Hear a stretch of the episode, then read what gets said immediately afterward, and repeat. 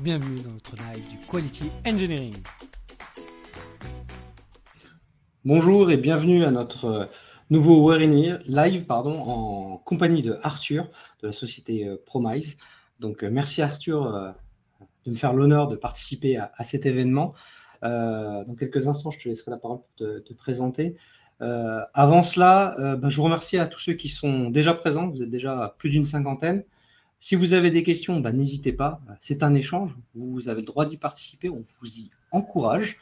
Euh, n'hésitez pas à utiliser la partie euh, questions pour nous poser des questions et avec, euh, avec Arthur, on s'efforcera d'y répondre au fur et à mesure. Et que si on n'a pas l'opportunité d'y répondre tout de suite, eh ben, eh ben, on essaiera d'y répondre de façon asynchrone via nos différents comptes LinkedIn. Bienvenue Arthur, merci, merci d'être présent. bon, nous on se connaît un peu, on a, souvent l'occasion de parler de sujets autour de la qualité de code. Bah, écoute, je, je, te laisse je te laisse te présenter. Merci déjà Jean-François pour euh, l'invitation. Hum, tu, m'entends bien? Est-ce qu'il n'y a pas de souci au niveau du son? Tout va bien, tu peux y aller. Super, c'est parfait. Bon, ben déjà, bonjour à tous. Donc, moi, je suis Arthur Magne, je suis CTO et cofondateur d'une startup qui s'appelle euh, Promise, euh, qu'on a créé, en gros, on a commencé à travailler dessus à partir de 2014. Donc, ça commence à faire, hein, ça, va faire ça va faire 9 ans. Euh, ça vient des travaux de thèse de mon associé Cédric, qui a fait euh, en gros un doctorat sur la partie qualité logicielle. Donc, comment est-ce que les équipes de développement euh, peuvent communiquer, se partager des connaissances.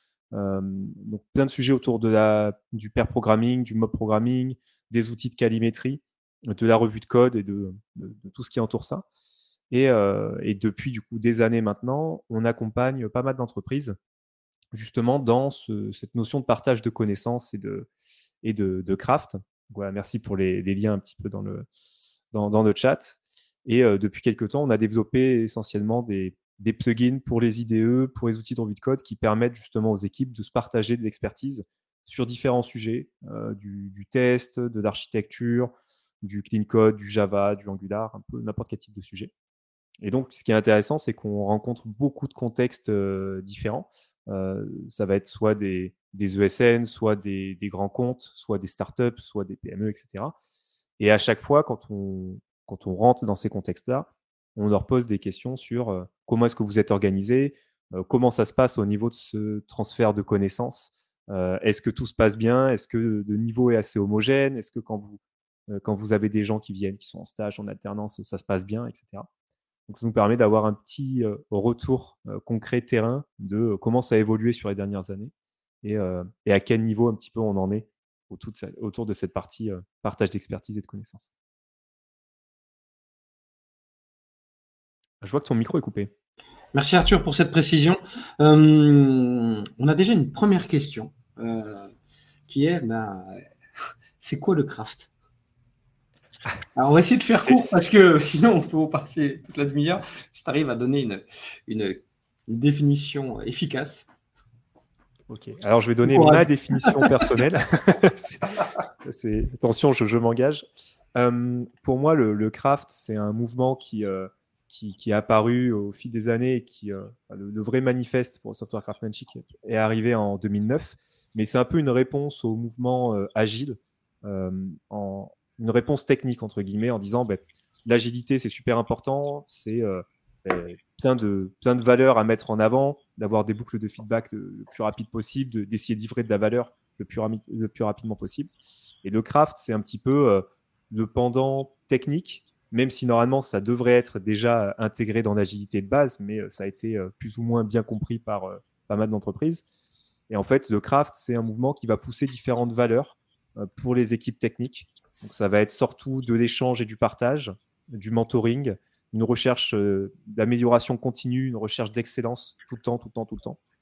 Et ce qui est intéressant, c'est que c'est quelque chose qui est assez intemporel dans le sens où euh, les technologies évoluent, les manières de faire évoluent, les manières de, gérer l'architecture, les tests, etc. Ça évolue.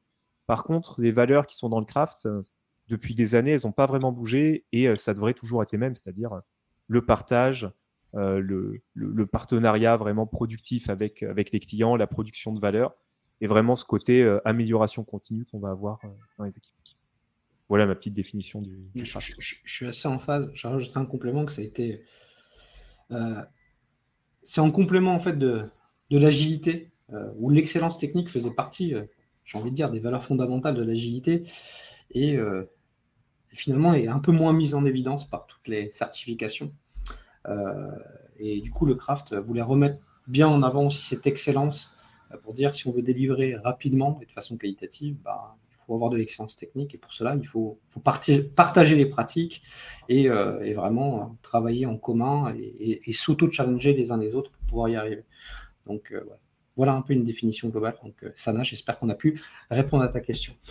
Euh, du coup, moi aussi, j'ai une autre question. Euh, bah, tu sais, nous, chez Warren, on est très attachés au quality engineering. Euh, et donc, forcément, la vision qualité de code, on, la confronte souvent l'un et l'autre. On est souvent en phase. moi, ce qui m'intéresserait, c'est toi, connaître ta vision à toi du quality engineering avec ton prisme partage qualité. Euh, alors c'est une bonne question parce qu'effectivement le, quality engineering, on, entend de plus en plus parler. Euh, c'est encore assez flou dans la tête de certaines personnes, j'ai l'impression, qui, euh, voient ça encore comme de la quality assurance et qui, font un peu l'amalgame entre les deux. De, mon point de vue, le quality engineering, c'est quelque chose qui, regroupe plus de métiers ensemble. C'est-à-dire que quand on travaille dans l'IT, on peut travailler sur une partie peut-être DevOps, sur du code, sur du test, sur de l'infra, sur, sur tout plein d'aspects. Et euh, le, quality engineering, c'est un petit peu une, vision commune qui est de se dire tout ce qu'on fait aujourd'hui, on ne le fait pas juste pour pisser du code et, euh, déployer plein de trucs. On le fait pour produire de la valeur euh, et apporter vraiment une réelle valeur à nos utilisateurs finaux. Et tous les métiers qui, travaillent ensemble dans une entreprise doivent aller dans la même direction et doivent se poser la question de est-ce que ce que je fais actuellement, c'est vraiment créateur de valeur? Est-ce que ça va pas avoir un coût énorme en termes de maintenabilité derrière, en fait, et puis on va devoir recruter une équipe de support tellement euh, la fonctionnalité va pas fonctionner. Donc vraiment se poser toutes ces questions de est-ce que ce qu'on fait aujourd'hui, c'est à l'état actuel des choses la meilleure manière de faire? Dans six mois, ce sera sûrement plus la bonne manière de faire, parce qu'il y aura des nouvelles technos qui vont être sorties, qu'on aura découvert des nouvelles choses, etc. Mais aujourd'hui, au, niveau de compréhension qu'on a du marché, etc., est-ce que ce qu'on fait, c'est vraiment euh, au top de ce qu'on peut faire? Et après, effectivement, il y a tout, plein d'aspects euh, techniques derrière sur euh, justement des bonnes pratiques qu'on peut se partager, que ce soit au niveau du test, au niveau du code. Et là, on, s'approche plus justement bah, de, de, la vision du craft, qui est de, rentrer dans cet état de, partage continu avec tout le monde, de, on va dire, de knowledge sharing, donc de partage de connaissances, et de mentoring qu'on va retrouver de plus en plus dans les équipes. Et, le, truc, ce qui est intéressant, c'est que ça, ça fonctionne pour du dev, ça fonctionne pour du test, ça fonctionne pour du DevOps, ça fonctionne vraiment pour tous les cœurs de métier. Et, euh, le quality engineering, j'ai pas une, vision euh, hyper précise de tout ça, parce que nous, on est vraiment plus sur la partie, sur la partie code de base et on, découvre aussi ben, tout, ce qui sort à ce niveau-là. Mais pour moi, c'est vraiment ce côté mettre tout le monde dans la même direction et travailler euh, en mode partenariat productif entre différentes équipes, ce qui est aussi une des valeurs poussées par le craft, euh, de rentrer vraiment dans, un, dans une démarche de partenariat presque euh, entre l'équipe DevOps, l'équipe de dev, l'équipe de test, et qu'on soit pas en mode testeur qui vient juste vérifier ce qu'on a fait, et puis si jamais on a un retour, on n'est pas content. Non, en fait, c'est un partenariat. Les, les testeurs, s'ils sont là pour aussi nous faire découvrir des choses qu'on aurait ratées, c'est bien, et on doit être content qu'ils trouvent des choses je, suis, assez en face sur le côté transversal et le côté partage et surtout collaboratif. Je pense que si on reste tous sur son niveau de compétence, ça va être difficile de s'améliorer dans le collectif et produire euh, ben, une solution qui va apporter de la valeur à la fin à nos utilisateurs, mais aussi à notre business, euh, carrément. Euh, ce qui est intéressant dans ce que tu as mis en place, c'est qu'à la base, tu t'es concentré sur la qualité de code avec, avec Cédric pour dire comment on va essayer de l'améliorer, proposer une solution. J'ai il y a eu un petit un pivot aussi sur votre approche, c'est dire bah, la qualité de code seul, ça ne va pas suffire. Il faut partager la connaissance. Euh, qu'est-ce quel est l'élément déclencheur? Pourquoi, pourquoi finalement tu te dis bah, ça suffisait pas, il fallait aller plus loin? J'ai envie de dire euh, que à faire un, sonar amélioré, j'ai envie de dire. C'est bien, bien plus amélioré que sonar, votre solution, mais. en fait, c'était c'est une petite. Euh, c'est un truc intéressant parce que dans notre histoire, on a eu effectivement à la sortie de la thèse euh, quatre ans à peu près de, R&D où on a travaillé avec différents grands comptes sur une première solution qu'on avait qui était une surcouche d'outils qui remontaient des indicateurs sur la qualité du code. Donc des outils comme SonarCube, des outils comme euh, PMD, CheckStyle, n'importe quel type de linter, des choses aussi sur la couverture de test et euh, sur le test first développement également. Donc plein d'indicateurs en fait qu'on pouvait remonter sur bah, la qualité un petit peu globale du projet. Et par-dessus ça, on a rajouté toute une couche de gamification pour travailler plus sur l'aspect humain. Dès le début, on s'est dit, ce qui est important, c'est de travailler sur l'aspect humain. Donc, on ne va pas uniquement prendre des indicateurs, on va rajouter de la valorisation sur les actions qu'on va faire.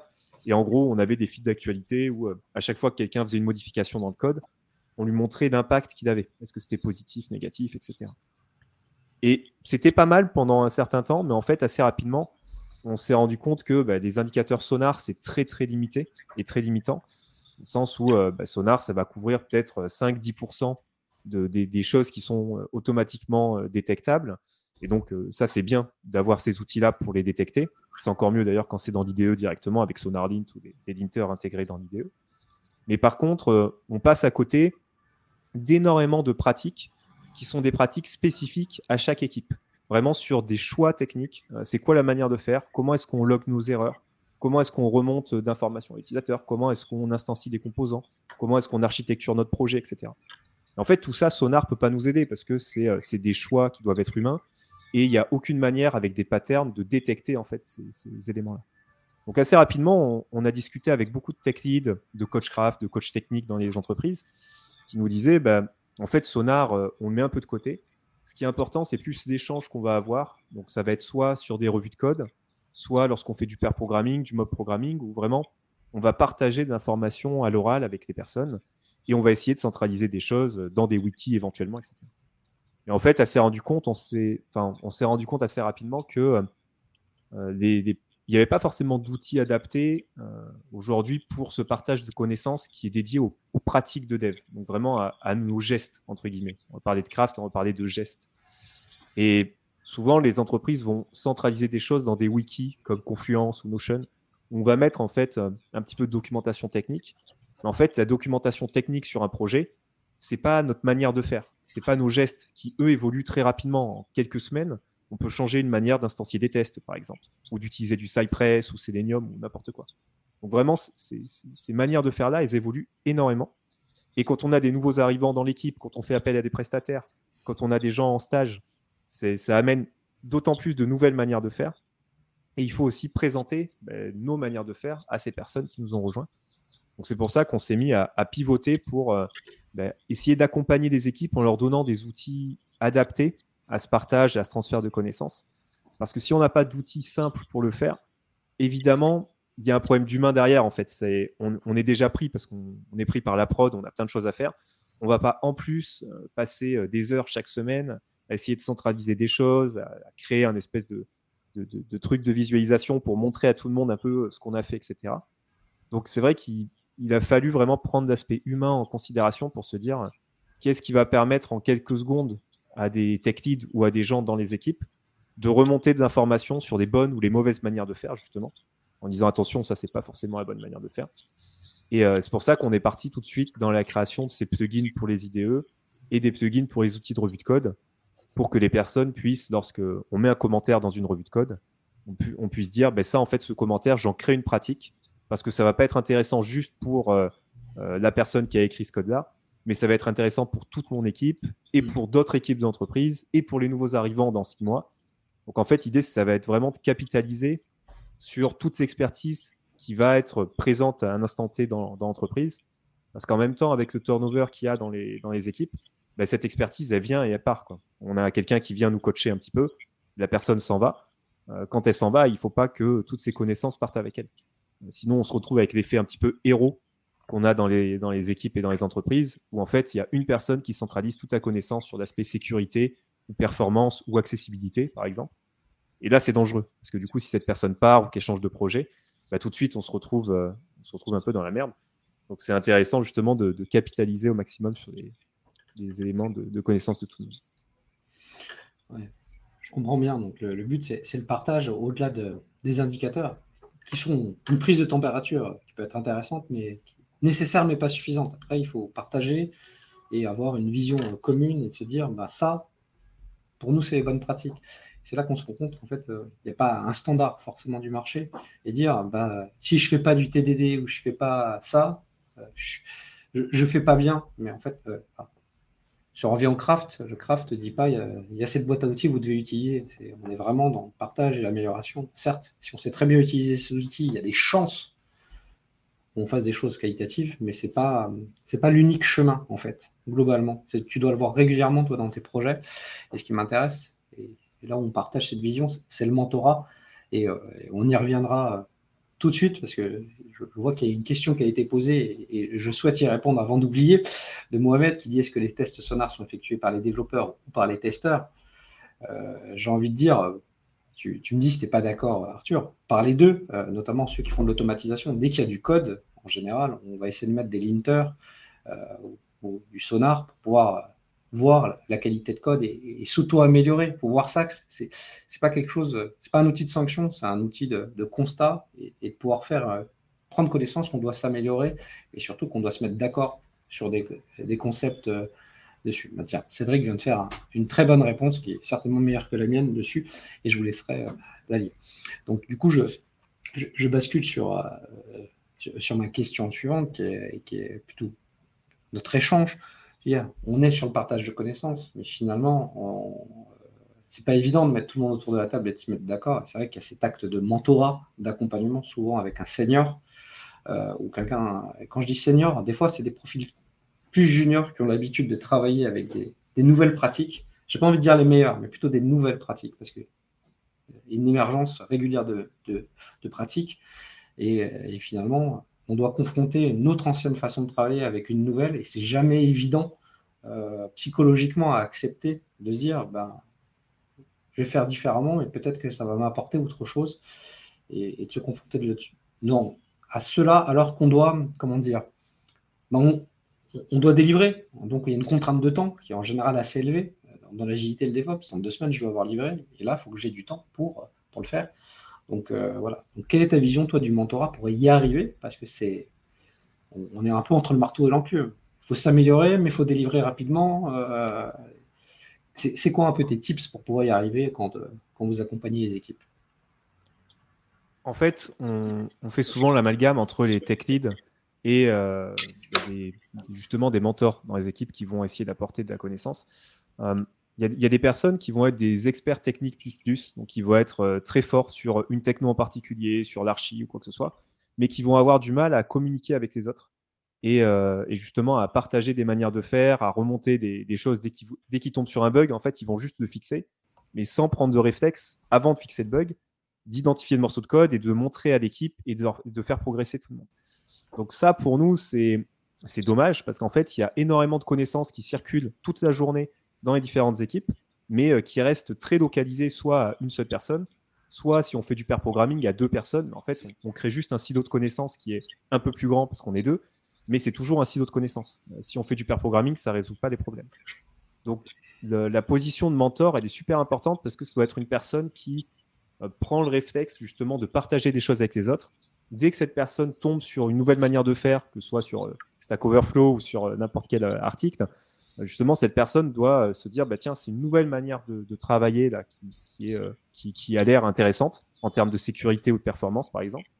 Et cette chose-là, je dois prendre le réflexe de le partager avec les autres membres de mon équipe. Et encore plus, je dois prendre le réflexe de le partager dans une communauté de pratique, si on a la chance d'avoir des communautés de pratique dans l'entreprise sur une techno ou quoi que ce soit. Donc c'est important vraiment de, que ces personnes prennent ces réflexes-là. Pourquoi? Parce que ça ne sera pas le cas de tout le monde. Euh, en retour d'expérience, on se rend compte, nous, qu'il y a entre 30 et 50 des gens vraiment qui contribuent dans cette démarche de partager des connaissances. Euh, au début, on était un peu euh, dans l'approche utopique de se dire tout le monde va partager de la même manière. concrètement, ça n'a pas été le cas. Pourtant, on a travaillé avec des milliers de personnes différentes. Par contre, à chaque fois, ça se passe bien quand les, les ou les mentors, justement, prennent le réflexe de remonter cette information, cette connaissance, parce que des, des autres membres de l'équipe, par mimétisme, vont se mettre à le faire petit à petit. Ça va peut-être prendre des semaines, des mois, mais on, retrouve vraiment ce côté, euh, on va mimer des gestes qui sont faits par les, experts. Et c'est ça qui est intéressant en fait. C'est vraiment qu'il y ait des personnes qui soient euh, leaders de cette démarche. Euh, si jamais on dit à tout le monde, débrouillez-vous et puis communiquez et faites de la qualité, on voit que ça marche pas. ça, ça a raté aussi quand on met en place de l'inner source en interne, ou mettre en place des projets un peu partagés, etc. Si on n'a pas des leaders et vraiment une gestion en fait de, cette communication, ça fonctionne pas. Il y a quelqu'un chez, Ubisoft justement qui nous disait la communication et la collaboration, ça a un coût et ça se gère et ça doit vraiment se, gérer en fait. Quand on est plus de 15, on est obligé de, piloter ça et on peut pas juste laisser les, équipes un peu euh, se débrouiller toutes seules. Moi, je vois que les, équipes auxquelles ça a marché pour pouvoir s'améliorer, ils ont vraiment vu ça comme un investissement euh, en, sacralisant du temps de partage et de montée en compétences. Euh, c'est pas toujours évident, mais c'est vrai que ça, peut être une des, stratégies euh, qui peut fonctionner. Il y en a d'autres. Il faut, il faut, trouver sa voie. Mais le best effort, euh, ça marche pas très longtemps, globalement. Euh, j'ai deux questions. Une de, Rose qui dit Êtes-vous focalisé sur le partage des connaissances entre devs ou est-ce qu'il y a d'autres rôles qui trouvent un intérêt, PO, QA, ou etc. Alors, PO, non. Par contre, on travaille avec pas mal de gens sur la partie test, euh, DevOps également. Euh, donc des gens en fait qui vont euh, remonter beaucoup de pratiques et de connaissances sur bah, l'écriture de scénarios, par exemple en Gherkin, avec voilà comment est-ce qu'on structure des scénarios, qu'est-ce qu'on doit réutiliser ou pas, jusqu'où on va justement dans notre stratégie de test. Donc il y a beaucoup de gens qui utilisent notre solution sur la partie test, sur la partie DevOps également, sur comment est-ce qu'on gère nos secrets justement, comment dans les fichiers GitLab CI ou Dockerfile, etc. Comment est-ce qu'on doit gérer les choses Donc en gros, à partir du moment où c'est du, texte, du, code ou du texte, ça, va fonctionner. Euh, on l'a pas encore eu sur la partie euh, PO par contre. Mais, euh, mais effectivement, ouais, c'est quand même quelque chose qui est assez large et nous, on essaye de pousser aux différentes communautés. sachant qu'en retour d'expérience, c'est toujours dans un deuxième temps qu'on va voir plutôt les, les, communautés de test parce que de retour d'expérience vraiment personnel, euh, j'ai l'impression qu'ils avaient moins ce réflexe de partage, justement, de, comme nous, on fait toujours du pair programming euh, ou de la revue de code.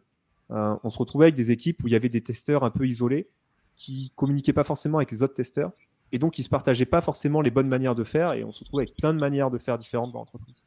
Donc c'est vraiment important. On le voit évoluer entre du pair programming entre automaticiens et dev ou dans des équipes où il y a plus d'automaticiens qui commencent à travailler sur une approche clean, une approche itérative, euh, où ils vont partager, euh, vont avoir des vraies branches avec une revue de code, et ça commence, et c'est de plus en plus le cas. Euh, c'est pas encore 100% généralisé. moi, je voudrais juste rajouter que dans, le mentorat global, qu'on va faire une transformation, oui, il peut y avoir les PO sur des axes, notamment sur le BDD, sur l'example mapping, lorsqu'on veut tout le monde qui a la même vision de métier, aligner et éviter les ambiguïtés c'est quelque chose qui, peut être accompagné de façon plus large aussi. C'est vrai que toi, tu as, une vision très tech. Euh, nous, c'est vrai qu'on voit, on fait des accompagnements qui sont régulièrement aussi euh, un peu plus larges. Parce que si, euh, s'il n'y a pas un alignement et que le, dev ne comprend pas l'importance métier et que le PO n'est pas capable de définir un besoin simple qui va créer de la valeur, qui est capable de rentrer dans un sprint, bah, c'est compliqué de délivrer de la valeur rapidement. on a plein, plein, plein de questions. Ouais, je vois des questions super intéressantes. Euh, gamification aussi. Et, ben voilà, voilà, il y en a pour J'avais posé justement celle sur la gamification de Hermine. Donc on a parlé de gamification. Vous l'encouragez et, comment vous encouragez et récompenser ce partage? Alors la gamification, c'est dangereux. C'est très dangereux. Nous, on a mis en place assez rapidement. On a écrit des articles scientifiques d'ailleurs sur le sujet. On a fait plein de retours d'expérience.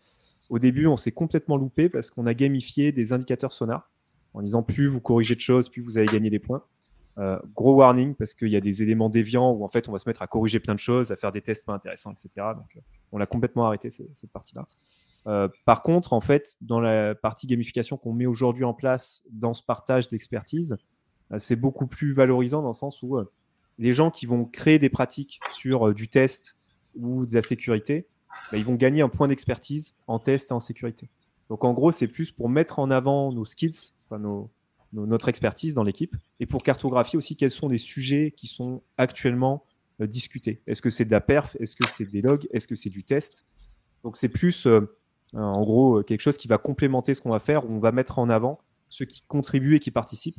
Et là, il y a moins de risques d'éléments déviants dans le sens où même s'il y a quelqu'un qui se met à créer plein de pratiques, à la limite, tant mieux. ce sera, ce sera que du positif. Donc c'est pas grave si des gens se mettent à, à créer beaucoup de choses. Il faut faire attention à pas enlever de choses quand on fait de la gamification, c'est-à-dire qu'il ne faut pas perdre deux points il ne faut pas dégrader des, personnes en disant bah, voilà, vous, vous n'avez pas participé, c'est pas bien. Il faut juste valoriser. En fait. Donc, il faut aller vraiment juste dans la démarche d'amélioration. Et, puis, il y a des équipes qui n'acceptent pas le jeu comme un moyen d'apprentissage. Alors qu'il y a plein d'études qui démontrent que c'est ce qu'il y a de mieux pour apprendre et survivre dans une société, euh, quelle qu'elle soit. Euh, mais, euh, mais ça se comprend et donc c'est pas toujours évident. Moi d'ailleurs, j'avais connu Promise par le biais de la gamification à l'origine. C'est vrai que j'ai pu le voir évoluer. On a, on, a, plein d'autres questions, mais il nous reste pas beaucoup de temps. Au live dure une demi-heure, donc on va essayer de déborder un tout petit peu. Mais le but, c'est pas de prendre trop de votre temps non plus. J'ai une question de Reda qui nous dit est-ce que tu as des success stories à, à nous remonter? Comment tu as fait pour convaincre justement bah, le top management pour adhérer à, ce partage, euh, cette amélioration de la qualité euh, Super question, super importante, euh, effectivement. En retour d'expérience, ce qui fonctionne, c'est quand on, démarre au niveau de l'équipe. En général, on ne va pas voir le top management en premier pour leur dire faut faire de la qualité, du craft, etc. c'est plutôt du, du bottom-up. Donc, c'est plutôt les équipes qui doivent être mentors un petit peu là-dessus, force de proposition sans que ça impacte quoi que ce soit au niveau de la délivrabilité en fait au début. Et une fois que l'équipe rentre un petit peu dans la démarche et commence à se partager des pratiques, à ce moment-là, on va voir les managers, on leur dit ben, voilà, euh, voilà ce qu'on a mis en place. Regardez, en fait, les gens se partagent des choses. Et en fait, ça leur permet euh, très rapidement de, retourner sur le retour sur investissement qui est euh, l'accélération de l'onboarding de nouveaux arrivants. Donc, déjà, ça, c'est factuel. l'accélération des pull requests, aussi du process de, merge request. En général, on a moins de commentaires et ça va beaucoup plus vite. Et surtout, à chaque bug qu'on va avoir sur le projet, on va en apprendre quelque chose avec toute l'équipe, avec toute entreprise. Ce sera mis en avant dans le plan de formation de nouveaux arrivants. Donc en gros, on leur dit, s'il y a un bug qui arrive une fois sur votre projet, ce type de bug-là ne pourra plus jamais revenir parce que toutes les équipes en fait seront au courant qu'il ne faut pas euh, faire telle structure ou quoi que ce soit parce que ça introduit un bug. Donc c'est évidemment, on, en rajoute un peu en disant ça parce que ce n'est pas forcément le cas tout le temps, mais ça peut permettre aux managers de se dire, bah, en fait, à chaque bug, tout le monde va apprendre. Et du coup, on aura de moins en moins de bugs.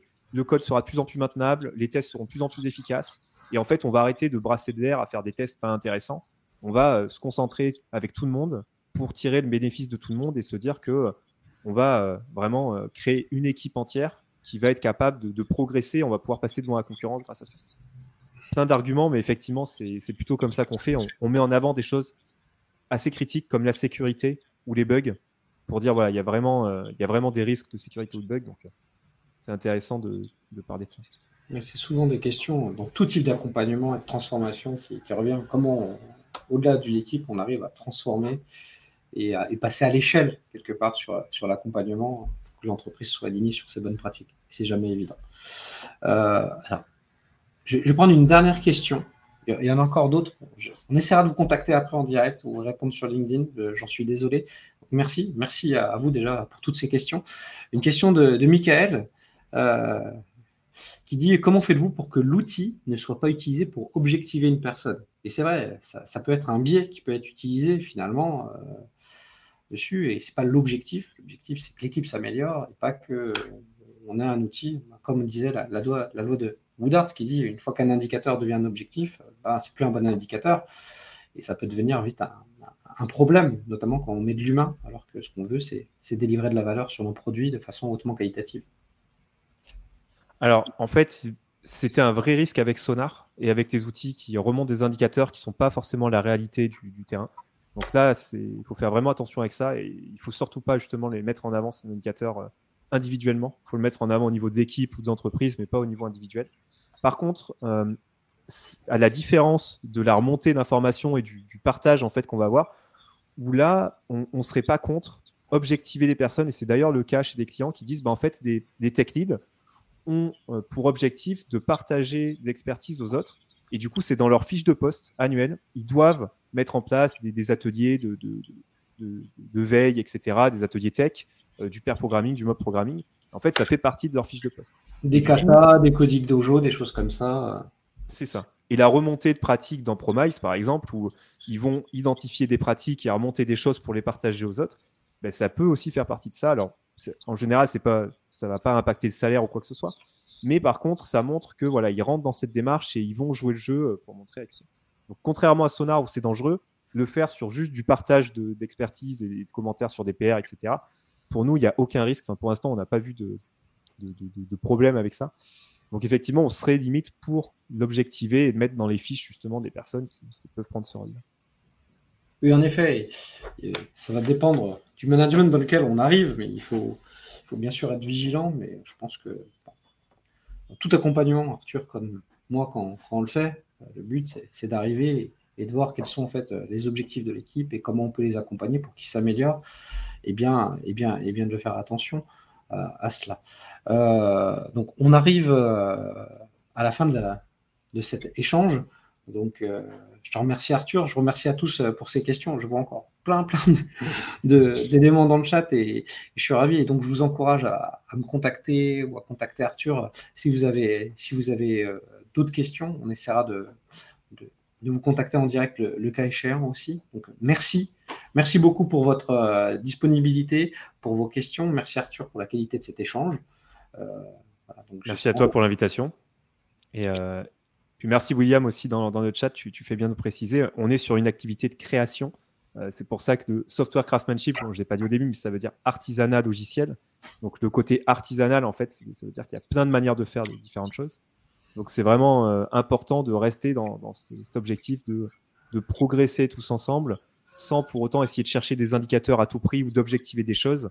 Parce qu'effectivement, à ce moment-là, il y a énormément de biais. On ne peut pas objectiver quelqu'un qui va faire des tableaux, des peintures, des choses comme ça, évidemment. C'est pas possible. Donc c'est super important de, garder dans cette démarche juste de, partage d'expertise avec tout le monde et de recherche d'amélioration continue. Tout à fait. Merci Arthur, merci à vous tous. Et je vous dis euh, à très bientôt pour notre prochain Wearing Live. Au revoir. Au revoir tout le monde.